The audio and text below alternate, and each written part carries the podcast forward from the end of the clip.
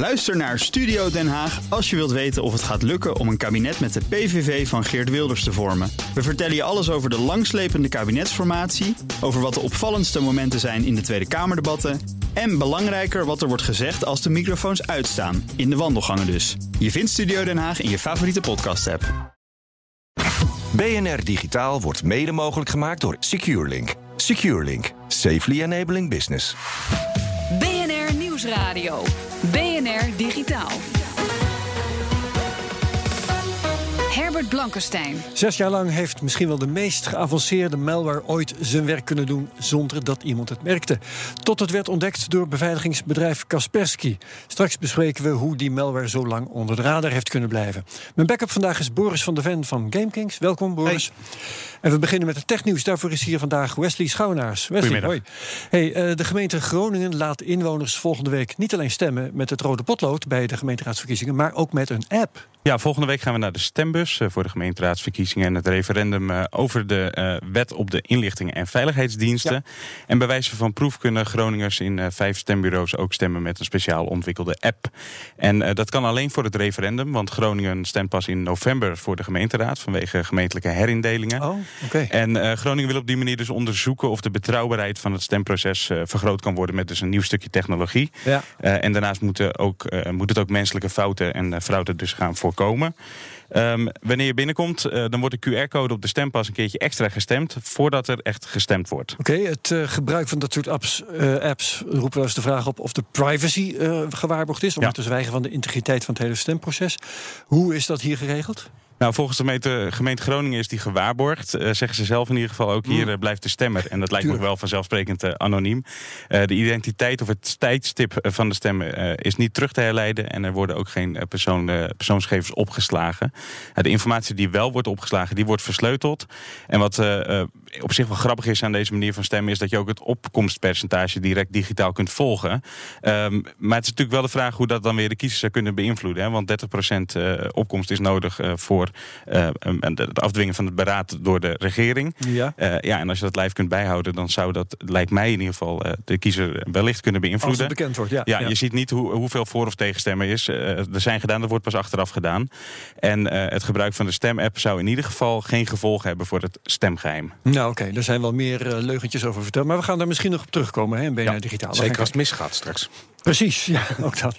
Um, Google, Wesley, gaat advertenties voor cryptomunten voortaan mijden. Waarom? Ja, ze willen vanaf juni geen dubieuze, dubieuze financiële producten meer laten aanprijzen in advertenties. Uh, bijvoorbeeld voor het gokken op de koers van cryptovaluta, zoals de bitcoin. Het ligt een beetje in lijn met de verscherpte regels van het bedrijf. Vorig jaar verwijderde Google in totaal meer dan 3,2 miljard, uh, miljard advertenties, moet ik zeggen, in totaal. Ja.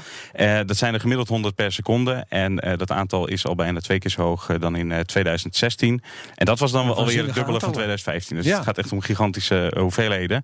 Ze blokkeerden vorig jaar ook 79 miljoen advertenties die mensen naar websites uh, met schadelijke software proberen te sturen. En 48 miljoen uh, advertenties die mensen aanspoort om uh, schadelijke software te installeren. de nieuwste trend nu is dus om dubieuze financiële diensten, bijvoorbeeld gok op de koers van crypto's, aan te bieden. En Google weet echter niet hoeveel advertenties er niet ontdekt worden. Dus het is niet helemaal bekend of ook het totale aantal fouten adverteren stijgt. Ja, ja. en, en je weet natuurlijk ook niet hoeveel goeden er onder de kwade moeten leiden straks. Hè? Nee, nee, inderdaad. Ja, maar laat Google het alleen bij het verwijderen van advertenties of worden ook de verspreiders aangepakt? Nee, verspreiders worden ook aangepakt. Um, ze hebben meer dan 300.000 bad publishers uh, geblokkeerd, evenals uh, zo'n 700.000 mobiele apps waarin foute Google advertenties zitten. Oké, okay. dankjewel Wesley. BNR Nieuwsradio. BNR Digitaal. Beveiligingsbedrijf Kaspersky heeft malware ontdekt die al zes jaar volledig onopgemerkt zeker 100 computers heeft geïnfecteerd. Dat aantal, daar gaan we zo vragen over stellen. Die malware heet Slingshot en behoort volgens het bedrijf tot de gevaarlijkste en meest geavanceerde malware ooit. We praten over verder met Jan Terpstra, beveiligingsdeskundige van DXC Technology. Hoi Jan. Ja. Vaker hier. Um, Slingshot wordt door de onderzoekers van Kaspersky een, een van de meest geavanceerde en gevaarlijke malwarevormen ooit genoemd. Wat is het precies? Kun je dat beschrijven? Het is inderdaad een zeer geavanceerd stuk software. Um, hier is sprake van routers die uh, tegenwoordig zo intelligent zijn dat ze zelf stukjes software ophalen om bepaalde functionaliteit te bieden. Dus het is niet meer het ouderwetse kastje wat in de meterkast zit, maar er zit een behoorlijk stuk intelligentie in je router. Mm -hmm. Uh, bij het ophalen van dat soort functionele uh, software, kun je vergelijken met een DLL in Windows, uh, is het gelukt om in het distributiesysteem in te breken en daar malafide DLL's, hè, om het even simpel te houden, in te brengen, die vervolgens worden gedownload op de router, die bij jou in de meterkast staat. Uh, en die router gaat vervolgens aan de andere kant van de router, dus aan de kant waar jouw PC staan en waar jouw laptop zit. Ja, ja. ja he, dus in je, je privé-netwerk gaat hij kijken welke uh, kwetsbaarheden er nog in die apparatuur aanwezig zijn. Dus er wordt echt heel gericht gekeken vanuit de router welke kwetsbaarheden nog uh, niet zijn opgelost in de computers die achter de router hangen. En vervolgens downloadt die software specifieke aanval voor die kwetsbaarheid installeert hij op de betreffende PC en is daarmee in staat om allerlei dingen te onderscheppen. Uh, bankverkeer, uh, screenshots van je browser maken, uh, Skype-verkeer, alles wat op je computer gebeurt, ja. is zichtbaar voor degene die hierachter zit. En nou zei ik in de inleiding 100 computers. En terwijl ik dat zeg, denk ik, dat is ontzettend weinig. Waar hebben we het over? 100 computers waarvan het bekend is dat ze daadwerkelijk zijn geïnfecteerd door software die via deze routerhack is gedistribueerd. Hoeveel routers er precies uh, gecompromitteerd zijn, valt niets te achterhalen. Het kleine aantal doet wel vermoeden dat hier heel gericht sprake is geweest van een aanval op bepaalde functionarissen. Ja, ja. Uh, er is ook een, een, geografische verdeling bekend geworden. En dat concentreert zich rond uh, uh, Noord. Oost-Afrika en ja. het Midden-Oosten. Ja. Heeft het iets te maken met een, een macht die de moslimwereld in de gaten probeert te houden? Uh, daar durf ik geen harde uitspraak over te doen. Ik hou me verder van politiek. Maar het vermoeden bestaat wel dat er specifieke functionarissen in die regio in de gaten gehouden worden door iemand die daar belang bij heeft. Ja, dat is een heel diplomatiek antwoord. Uh, Boris. Ja, ja, even een vraag. Even terug naar de techniek. Want ik heb begrepen uh, van jouw verhaal wat we net hadden hier... dat die routers in staat zijn om eigenlijk alle computers die aangesloten zijn... op het netwerk van die router te scannen en te kijken... wat voor systeem is dat, um, wat zijn de vulnerabilities... en vervolgens daar de specifieke hack op toe te passen. Ja. Dus je wordt gehackt door je eigen router. Ja, het kastje in de meterkast is op dit moment zeg maar het gevaar voor zo'n zo'n omgeving. En wat ik me dan gelijk afvraag, waar ik me gelijk zorgen over maak, het idee dat we dus een centraal uh, systeem ergens in ons huis hebben, uh, wat in staat is om alle aangesloten apparaten te hacken, zometeen schaalt dat op. En nu is dat misschien nog het systeem in huis, specifiek de router die in de, in de gangkast hangt, ik zeg maar wat. Maar zometeen is dat een uh, switch ergens van je internetprovider. Of, en ga zo maar door, ga zo maar door naar boven toe. Ja, dat is een, een, een, zeg maar iets, een, een effect wat ik even buiten de techniek houden, dat is het vertrouwen wat wij hebben in die totale uh, internetinfrastructuur. Dit lijkt een signaal af te geven dat de infrastructuur die wij allemaal gebruiken voor persoonlijke dingen, voor economische dingen, voor politieke zaken, zelfs voor digitale oorlogsvoering, dat het platform wat wij gebruiken inherent onveilig zou kunnen zijn. En dat is een vraagstuk waar wij ons als beveiligingsdeskundigen toch heel serieus mee bezig moeten gaan houden. Maar die, het antwoord op die vraag is toch gewoon ja als je dit zo hoort? Uh, diplomatiek gesproken, de waarschijnlijkheid is groot. Ja. Laten we vooral praten over stemmen via een app. Dat, uh... dat is dus een, een, een vrees die we voor de toekomst moeten hebben. Voor, voor dit geval heb ik toch nog de vraag: Gaat het nu om routers van bepaalde makelij? Het is uh, van bepaalde makelij, van bepaalde techniek die gebruiken. Onder andere in de microtik routers. Maar diezelfde technologie die daarin zit, wordt ook wel in andere type routers gebruikt. Ja. De microtik routers worden ook in andere landen onder een andere naam verkocht. Ja. Want je had het net over je privé-omgeving en, en de, de router die uh, nou ja, buiten je, of aan, aan de rand van je huis staat. Maar het zijn toch meer uh, bedrijven of misschien zelfs overheden die in dit geval op de korrel genomen worden. Ja, dat klopt. Ja. Uh, maar ook daar wordt gebruik gemaakt van consumentenproducten en kleinzakelijke producten. Ja. Het, het, is niet gezegd dat het alleen maar het kastje is wat jij en ik thuis in de meterkast hebben hangen. Het is een bepaald type router. Uh, wat uh, afhankelijk van de schaalgrootte, uh, waar vijf of tien PC's bij jou thuis aanhangen, of waar een heel bedrijf met 500 deel, merknemers achterhangt. Ja. Dus de, de schaalgrootte doet hier niet zo heel toe. Het gaat om het principe. Hoe kan het dat in dit geval die malware zo lang onder de radar heeft kunnen blijven? Wat is er specifiek mee aan de hand dat die verborgen heeft kunnen opereren? Nou, het eerste waar we mee te maken hebben is dat het scannen van malware op de router zelf helemaal niet, niet zo gebruikelijk is. Er wordt dus geen eh, controle uitgevoerd op de integriteit van wat er in die router Dus daar hoef je geen hele slimme malware voor te hebben. Dat doet gewoon niemand. Nee, dat doet niemand. Niemand scant zijn router voor malware. Want er gaat eruit dat het een gesloten systeem Ja. is. Eh, de updates die aangebracht worden en de, de DLL's die gedownload worden... die worden geacht via een veilig kanaal te komen. En dat is ook nog steeds zo veilig als het ooit geweest is. Alleen helemaal aan de voorkant, waar die software wordt gegenereerd... verpakt en klaargezet wordt voor distributie... dat is het punt van compromitteren. Ja, dus dat is één. Is er nog meer? Wat, wat de software, de malware, zo lang verborgen heeft kunnen houden? Als je kijkt naar het deel wat op de PC wordt geïnstalleerd, is het ontzettend goed in zichzelf verborgen houden. Het gaat zelfs zover dat het een eigen stukje schijf aanmaakt, daar een eigen filesysteem op maakt en dat volledig codeert en onzichtbaar houdt voor het bovenliggende operating. Dus ook in dat, hè, je, praat in feite over hetzelfde principe als een rootkit, die we al kennen van vroeger. Daarmee, met deze technologie, heeft dat eh, stuk malware zich ook op de geïnfecteerde werkstations heel lang beneden de radar weten te houden. Ja, doet eh, sterk denken mij tenminste aan Stuxnet. een malware die is gemaakt door de Verenigde Staten en Israël samen... en die gericht was op nucleaire installaties in Iran. Is die gedachte, die vergelijking, is die terecht? Nee, die is niet, helemaal niet zo gek. Die is niet zo gek. Nee, is niet zo gek. Ja, en ook weer uit diplomatieke overwegingen laat je... Laat ik me daar even niet over uit. Goed, komt goed uit, want de tijd is om. Eh, Dankjewel, Jan Terpstra. Nepnieuws, desinformatie, haatberichten. Grote techbedrijven als Facebook, Twitter en YouTube kunnen het maar lastig bestrijden. De Londense burgemeester heeft een oproep aan ze. En wat die is, dat hoor je zo. BNR Nieuwsradio. BNR Digitaal. Veel grote techbedrijven zoals Facebook, Twitter en YouTube worstelen met de aanpak van netnieuws, desinformatie en haatberichten. Niet zo gek dus dat dit een belangrijk onderwerp van gesprek is op het techfestival South by Southwest, waar onder andere afgevaardigden van techbedrijven, de media en de politiek bij elkaar komen en toespraken houden. Een van de sprekers was de Londense burgemeester Sadiq Khan. Wesley Schouwnaars luisterde naar zijn speech. The thing that surprised me the most is the number of hipsters I've encountered. Wow. Zijn speech begint met een paar grapjes, maar Kaan maakt al snel duidelijk wat zijn belangrijkste boodschap is. And that's ensuring that the advancement of technology is for the benefit of everyone in society. Niet iedereen deelt nu mee in de voordelen van de technologische ontwikkelingen, stelt Kaan vast. Nepnieuws, desinformatie, haatberichten, zaken die volgens hem juist voor meer verdeeldheid in de samenleving zorgt. Om zijn boodschapkracht bij te zetten, leest hij een aantal haatberichten op die hij zelf op Twitter om de oren kreeg. At tweeted, Sadiq Khan is just a gay Muzzy terrorist. At Emmanuel De burgemeester schudde zo een half dozijn voorbeelden uit zijn mouw. Kaan erkent dat techbedrijven niet stilzitten in de aanpak van nepnieuws, desinformatie en haatberichten.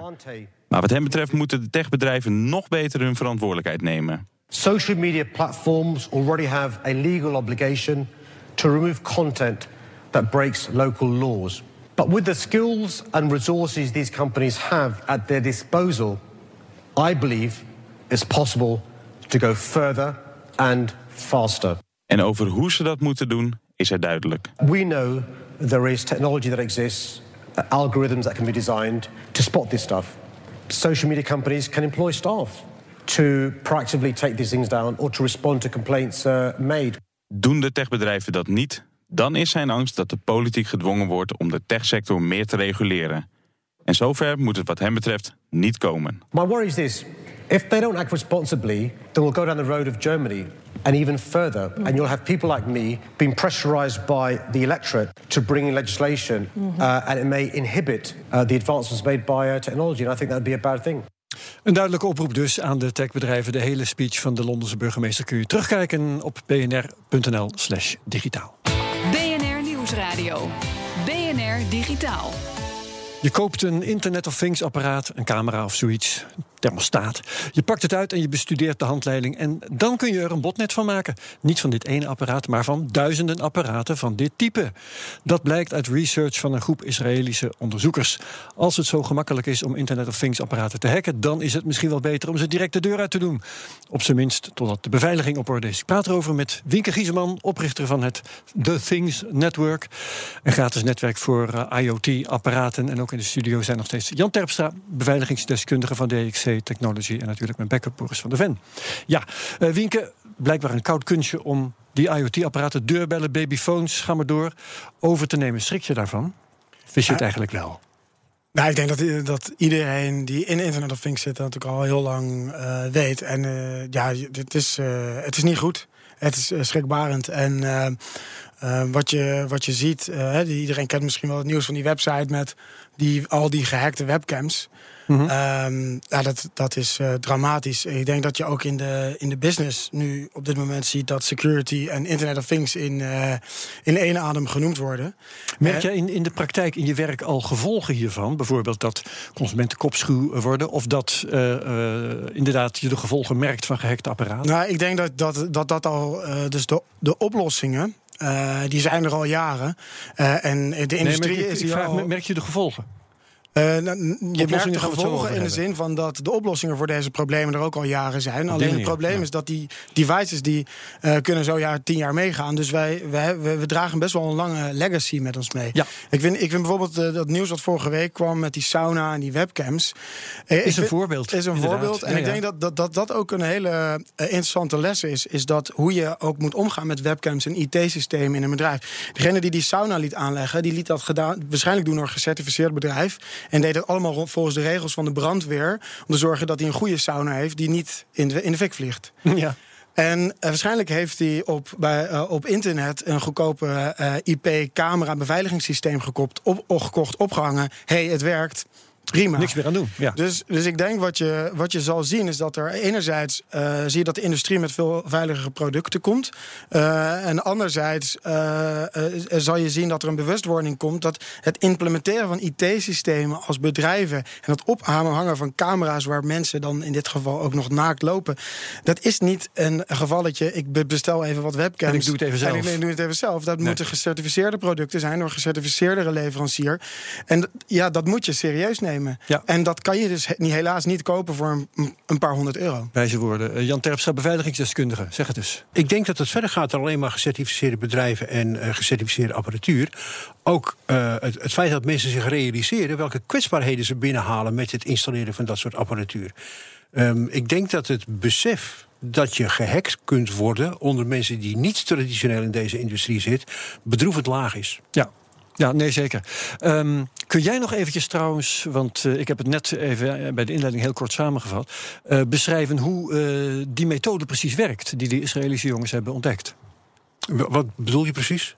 hoe ze erin slagen om een heel genre apparaten in één keer in feite te hacken. Uh, door uh, te gebruik te maken van het algoritme waarmee het uh, ingebouwde paswoord wordt gegenereerd. Dat, dat apparaat heeft een serienummer of een MAC-adres. Mhm. Mm -hmm. En herleids daarvan wordt er nu een, een uniek of een schijnbaar uniek wachtwoord gegenereerd voor zo'n IoT-device. en dat is het initiële wachtwoord. En 80% van de mensen wijzigt dat wachtwoord nooit. Nou ja, en wat je, de, wat je dus ziet is dat die wachtwoorden worden dus op die devices opgeslagen.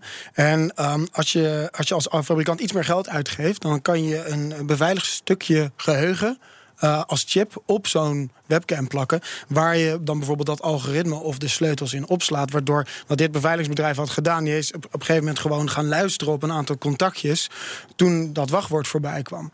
Dus uh, als, als wij grote sensorapplicaties implementeren, dan zorgen we altijd dat de, de, de sleutels die op het device zelf staan, dat die fysiek geborgd zijn met een zogeheten secure element. Dat wordt heel technisch. Maar, en aan de andere kant zorgen we dat uh, de, de sleutels opgeslagen zijn in ISO-gecertificeerde datacenters en dat het sleutelbeheer ook wordt gedaan. En dan op die manier heb je waar je de sleutels bekend hebt, dat heb je zo in, in een soort van kluisje staan. Ja, ja. En, en het is al die, die, die regels zijn niet anders dan dat ik mijn huis op slot zet of mijn fiets op slot zet. Alleen wat je ziet is als je vertalen. Ja, en als, maar als ik op Alibaba een webcam wil zetten. Uh, en, en, ik wil dat die 10 euro kost, ja, dan doe ik dit dus allemaal niet. En, en, en ik, ja, Wienke, ik heb ja, een vraag. Ik ben, van de Ven. ik ben letterlijk, serieus, ik, toen ik hier naartoe kwam, was ik bezig om vier of vijf internet uh, beveiligingscamera's ik te kopen. Ik wou je net vragen. Ja, ja, en echt, ik stond op het punt om op bestel te klikken. En ik denk van, nou, ik doe het straks wel eventjes. en ik heb een aantal reviews gekregen. En ik kwam inderdaad bij een of andere Chinese website uit, uh, waar een camera voor 27 euro stond. Die had de allerbeste reviews, geëncrypte informatie informatieoverdracht met de server die je zelf kan installeren. Ik had zoiets van, ja, dit is veilig, dit is goed. Maar op een gegeven moment, ik realiseer me nu van, dit is waarschijnlijk allemaal niet goed. Ja, nee, het is, het is heel moeilijk, omdat uh, dan is de vraag van hoe kan jij... Uh, hoe herken je hoe een goed herken product? Je een goed Ja. product? Dus Ja. dan moet je op zoek gaan naar reviews. Dan moet je op zoek gaan naar... Heeft hij eh, gedaan? eh, dan, dan moet je bijvoorbeeld iemand kijken die met, met netwerkanalyse software gaat kijken van is dat goed encrypt? Die moet dat hardware openmaken. Hey, zit daar een de zogeheten secure element? Zit er een sleutelkluisje? Zelfs, als ik jou zo hoor, moet zelfs Boris een professioneel bedrijf inschakelen. Ja, maar ik vind het heel moeilijk. Dat voorbeeld wat je net geeft over die sauna en die camera. Ik heb dat bericht denk ik drie of vier keer voorbij zien komen. En iedere keer dacht ik van, er zit een of andere smeerlap achter zijn desk bij die sauna die beelden te bekijken. Nee, dat is gewoon gehackt. Natuurlijk is dat gehackt. Ja, die persoon, Die, die, dat is een, is een naïviteit. En ik denk dat dat is zo iemand waarschijnlijk ook helemaal niet kwalijk te nemen. Eh, alleen, ja, dit zijn wel de voorbeelden. En dit is wel hoe technologische vooruitgang gaat. Hè. Toen we net auto's hadden en we, we, we, we- we stopten ze vol met hele giftige eh, benzine die giftige dampen gaf. Toen, toen zijn er ook heel snel regels gekomen van, oh wacht, we moeten Ja. naar... Maar nou eh, herinner ik me nog het vorige onderwerp, dat is nog maar tien minuten geleden. En dan zegt Jan, die hele, Jan Terpstra, die hele infrastructuur, die, die rammelt eigenlijk aan alle kanten. Dus hoe komen we hieruit? Kun jij er iets van zeggen, Winke? Ja, nou, ik denk dan wel dat je. eh, Dus dat is de perceptie, hè? Want daar hadden we het net over. De perceptie van de infrastructuur rammelt volledig. Ehm, eh, dit is wel eh, een beetje een soort van. eh, ook de, de effecten van, van een snelle, innovatieve wereld. En dit is niet goed. En ik denk dat we er een soort van dat dit soort nieuwsberichten over zo'n sauna uiteindelijk heel goed zijn voor de bewustwording van eh, iedereen. En ja, dit is, dit is ook een beetje de. Ehm, ja, de, de, de, de, de, ne- de negatieve neveneffecten van Ja. al het goeds wat die technologie brengt. Maar ik hoor je nog niet zeggen hoe, hoe we eruit komen. Moet de politiek. eh, eh, de wa- Europese Commissie dus heeft een voorstel liggen, bijvoorbeeld. Ja, dus als je nu naar bijvoorbeeld de agentschap, agentschap Telecom in Nederland is, eh je hebt de CE-certificering. Ja. Ja, en, de, en de agentschap Telecom in Nederland is ook bezig om te kijken of we IoT-certificering kunnen toepassen. En ik, ik, ik- dit- is niet de enige oplossing, want de certificering is alleen maar, is alleen maar zeggen van zo moet het. En dan moet je nog een industrie meekrijgen om, om, om het mee te krijgen. Maar ik denk de hele goede eerste stap is certificering eh, en bewustwording. Oké, dankjewel Wienke Giesman van de Things Network. Ook bedankt Jan Terpstra. Boris van der Ven was mijn backup. Dankjewel. Dit was BNR Digitaal voor nu. Maar eerst nog even nieuws uit de wereld van digitaal geld. Als je toch een ruimte moet verwarmen, ben je eigenlijk gek als je dat niet doet met een apparaat dat bitcoins of een andere cryptomunt delft. Normaal is bij mining de warmteontwikkeling juist een probleem. Vandaar. Zo brengt het Franse bedrijf Carnot met een Q een crypto heater op de markt. Een elektrische kachel met ingebouwde miner, geloof het of niet, die zichzelf in twee jaar kan terugverdienen. De Tsjechische cryptobeurs Nakamotox heeft als nevenactiviteit een kas met tomaten, van 2 hectare die op temperatuur wordt gehouden met afvalwarmte van miners. De eerste oogst is al binnen, schijnt het, heeft een woordvoerder van Nakamotox bekendgemaakt. Belangrijk punt, dit kan een goed idee zijn als je iets te verwarmen hebt, want je verdient wat terug van je stookkosten. Maar als je maximaal wilt minen, dan kun je beter optimaliseren door te letten op stroomkosten en koelfaciliteiten en vallen de afwegingen mogelijk anders uit. Volgende week dan zijn we er weer met BNR Digitaal. Graag tot dan. Ook Thomas van Zeil vind je in de BNR-app. Je kunt live naar mij luisteren in Zaken doen, de BNR-app met breaking news, het laatste zakelijke nieuws en je vindt er alle BNR-podcasts, bijvoorbeeld Het Nieuwe Geld. Download nu de gratis BNR-app en blijf scherp.